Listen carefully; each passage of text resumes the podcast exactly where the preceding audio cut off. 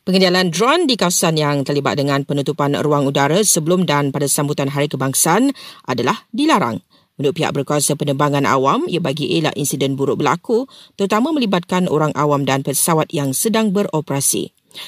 Polis akan panggil Presiden PAS susulan kenyataan beliau dalam satu ceramah PRK di Simpang Jeram, Johor, hujung minggu lalu.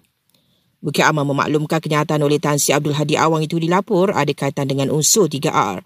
Dalam perkembangan berkaitan, Tan Sri Abdul Hadi sedia bekerjasama sepenuhnya kepada Bukit Aman berhubung laporan polis terhadap ucapan beliau itu. Kerajaan akan mempercepatkan pelaksanaan projek pembangunan identiti digital nasional IDN di bawah Jabatan Pendaftaran Negara penggunaan IDN dijangka memudahkan sejumlah perkara, terutama pengesahan diri secara digital dengan berasaskan hanya satu sumber tunggal. Polis Pulau Pinang tan sembilan suspek termasuk ibu muda berusia 16 tahun berkaitan kematian seorang kanak-kanak Sabtu lalu dipercayai didera. Polis kedatangan seorang lelaki kerana dipercayai memaknai hantaran berbaru ugutan terhadap Perdana Menteri di media sosial.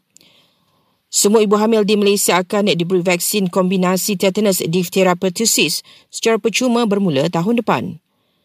Dan kanak-kanak berusia 6 tahun maut dalam kebakaran yang melibatkan 5 buah rumah di Kuching.